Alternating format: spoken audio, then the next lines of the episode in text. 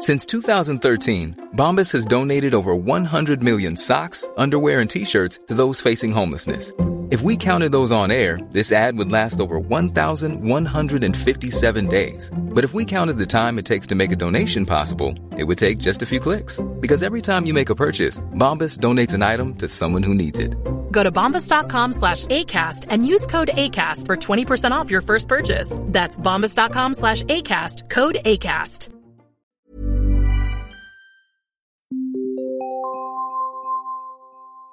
You're listening to the Irish Times. In June 2019, Conor Gallagher writes Ana Kriégel murder trial, the complete story. Listeners, this is the fifth and final instalment in this series. The full series can be found on the NoA app under the story titled Ana Kriégel Murder Trial. The case before the jury. Even without much of the mobile phone evidence, the prosecution had built an extremely strong case against boy A.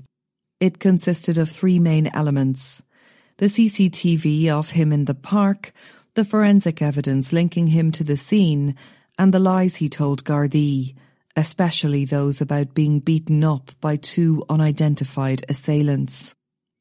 The case against boy B also had its strengths, but was less clear cut. The prosecution were relying almost completely on his Garda questioning, to the extent that they made the unusual decision to show almost the entirety of his videos of interview, 16 hours worth, to the jury. Jurors normally receive only written transcripts of interviews, but the prosecution believed it was vital for them to see Boy B's demeanour and the evolution of his story over the eight sessions. Only snippets of Boy A's interviews were read out as he declined to answer most of the detective's questions. Nevertheless, it only got them so far. Boy B was shown repeatedly lying to Gardaí, but there was zero forensic evidence linking him to the killing.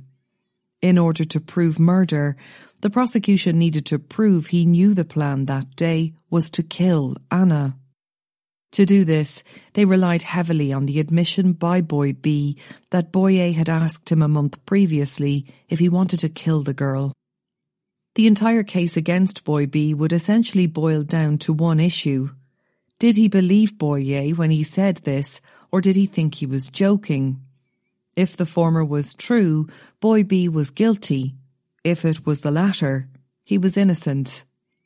Being at the scene of a murder is not a crime, the jury would be repeatedly told, nor is failing to intervene to stop a murder.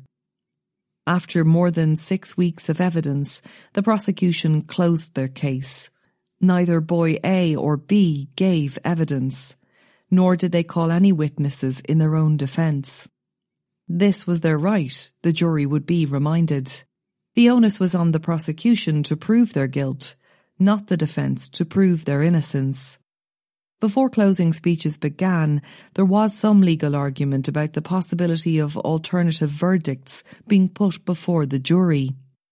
There had been some speculation lawyers for one or both of the boys would ask that the jury be allowed to consider a manslaughter verdict as well as the murder verdict. However, there was no such application from either party. However, after the jury began deliberations, Gageby asked the judge to inform the jury the option of manslaughter was still open to them. McDermott refused following objections from the prosecution. This left only the question of whether the jury would be allowed to consider an alternative verdict against Boy B of impeding the prosecution of Boy A through his lies in interview.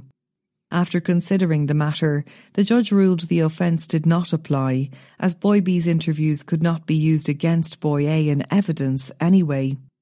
No alternative verdicts would be put before the jury. The boys' defences would finally become clear when their lawyers delivered their closing speeches. In a speech lasting less than an hour, Gageby focused on what he said was a lack of evidence that Boy A planned to kill Ana. He never overtly said his client was connected to the girl's death, but he conceded that the jury might decide Boy A was present when the injuries were inflicted on Ana. But is there any real evidence that he planned any of this? he asked. The barrister also alluded to the idea, without directly stating it, that Boy A and Ana engaged in consensual sexual activity. Glenwood House was probably used by young people for romantic trysts, as evidenced by the presence of condom wrappers on the ground, he said. Pathology evidence showed injuries to Ana's genitals, but it couldn't be established if these occurred through non-consensual activity. Counsel added it can't be ruled out that a neck swab taken from Ana showing male DNA did not result from casual intimacy. He said the case was based almost entirely on circumstantial evidence.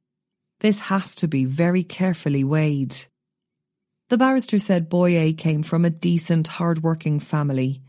This is not a defence, he said, but is highly relevant to determining if Boy A planned to kill. He also warned the jury against over-interpreting the material found on his client's phone. We know young people have many devices and interests and frequently have unlimited ability to look for and find things of interest. If you took any 13 or 14 year old boy and did a complete trawl through their devices, what are the chances that you'd find something, one or two small things, that are unpleasant? Referring to Boy B's claim of Boy A saying he wanted to kill Ana, Counsel said there is nothing to suggest this was anything more than a joke. Irish people tend to use extravagant language, Gageby said. Have your parents ever told you they'd kill you if you came home late again? In any event, jurors couldn't consider it as evidence against his client because it had come from Boy B's interview. Colgan, in his closing speech for Boy B, repeated his criticisms of the nature of the Garda interviews. He also suggested blame for Ana's death lay squarely with Boy A. There was no way Boy B would be stupid enough to call for Ana and walk her through a park full of CCTV cameras if he knew the plan was to murder her. Boy B lied to Gardaí, counsel conceded, but he did so because he was traumatised by what he saw in Glenwood House. He was also scared of boy A, who was bigger and stronger than him and knew martial arts. Colgan dismissed the references to the Satanic Club as sensationalist evidence. He concluded by telling the jury they must find Boy B not guilty if they believed he had no knowledge of a plan to kill Ana. Jury deliberations and verdict. Jurors began deliberating on the afternoon of Wednesday, June 12th. They would remain out for a total of 14 hours and 24 minutes over the course of five days. During deliberations, there were a few clues about what direction jurors were leaning. Unusually, they did not come back with any questions about the law. The only requests were to re-examine some exhibits, such as the bloodied stick, Boy A's gloves, and the Tescon tape. They also asked for DVDs of seven of Boy B's Garda interviews. Jurors had been asked to consider the cases against the boys separately, but as time wore on, it became clear both verdicts would come together. At two minutes past two on Tuesday, June 18th, word went around the second floor of the CCJ that jurors had reached a verdict.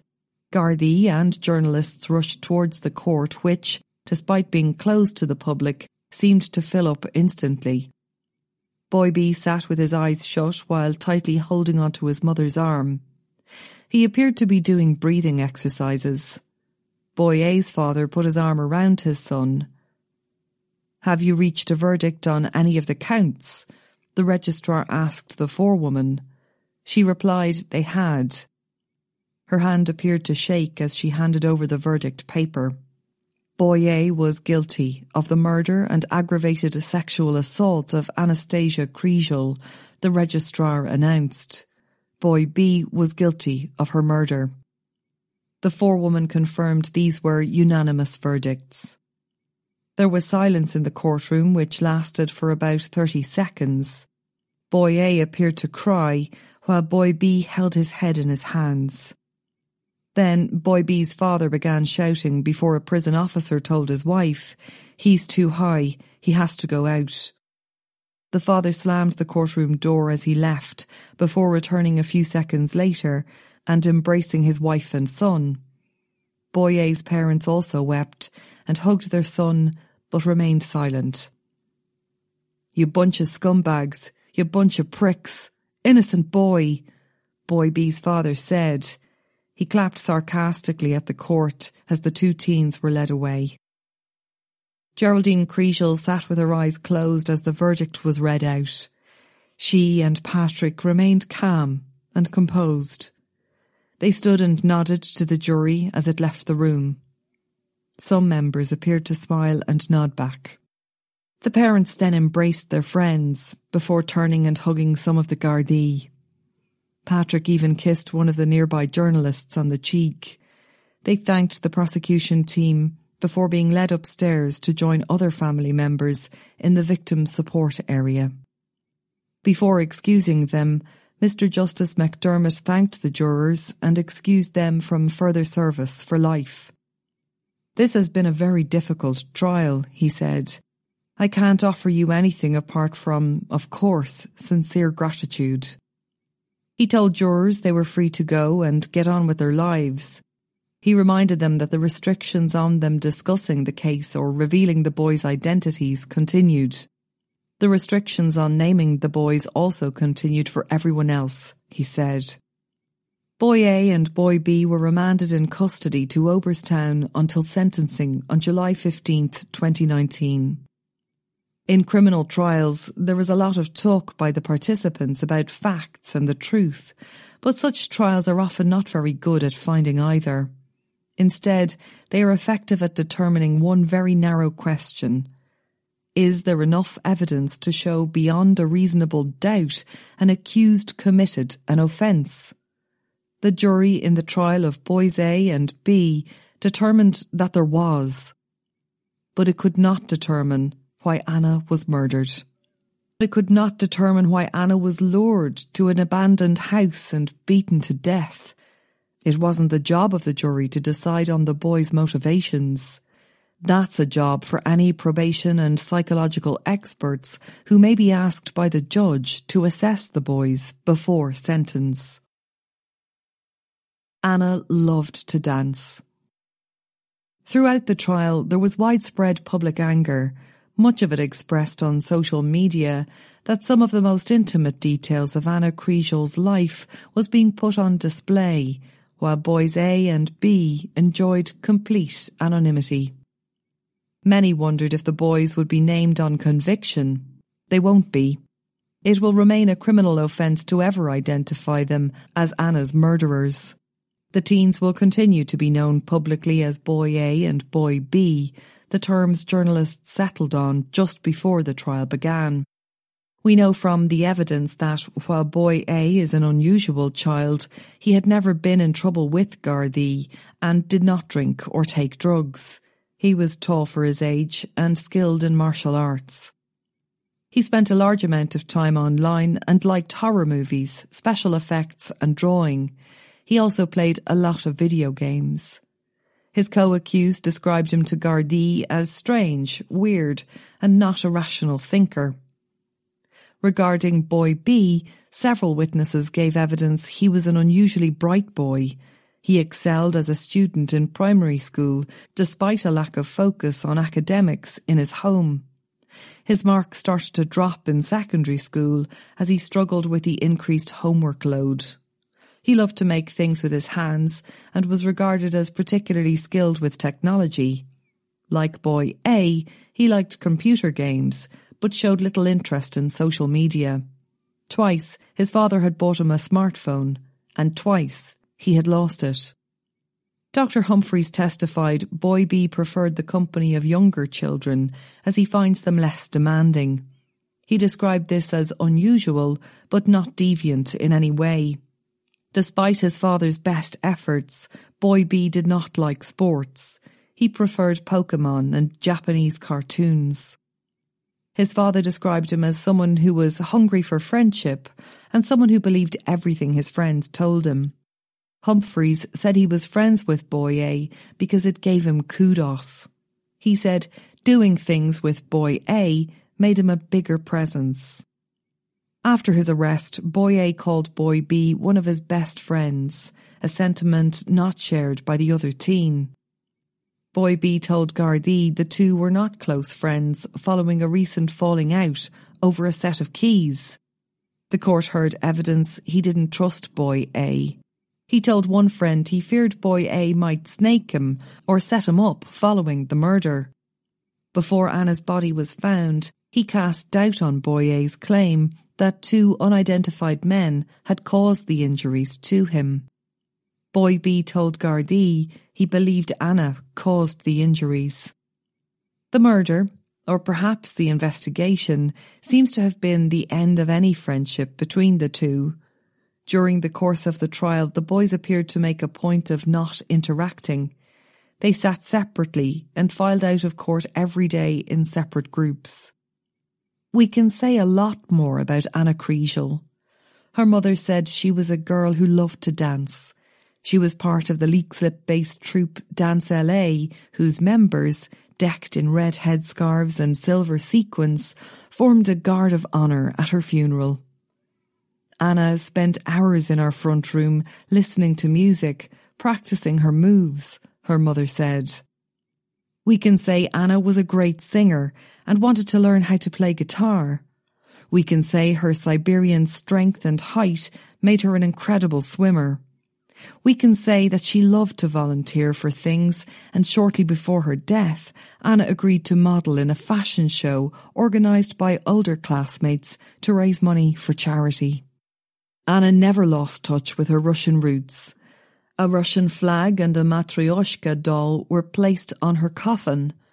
Geraldine and Patrick announced their adoption of Ana in 2006 by handing their friends a similar doll containing her picture.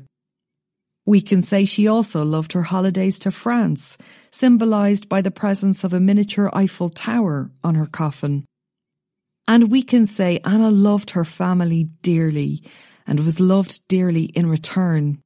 We can say she was someone who, as her funeral heard, was never happier than when she was curled up with her mother on a Sunday, watching some beautiful fairy tale princess movie while munching her favourite food popcorn. That was the final instalment of Ana Kriégel murder trial, the complete story. It was written by Conor Gallagher and read by Grania Brookfield for NoA. Planning for your next trip? Elevate your travel style with Quince. Quince has all the jet setting essentials you'll want for your next getaway, like European linen, premium luggage options, buttery soft Italian leather bags, and so much more. And is all priced at 50 to 80% less than similar brands. Plus, Quince only works with factories that use safe and ethical manufacturing practices. Pack your bags with high-quality essentials you'll be wearing for vacations to come with Quince. Go to quince.com slash pack for free shipping and 365-day returns.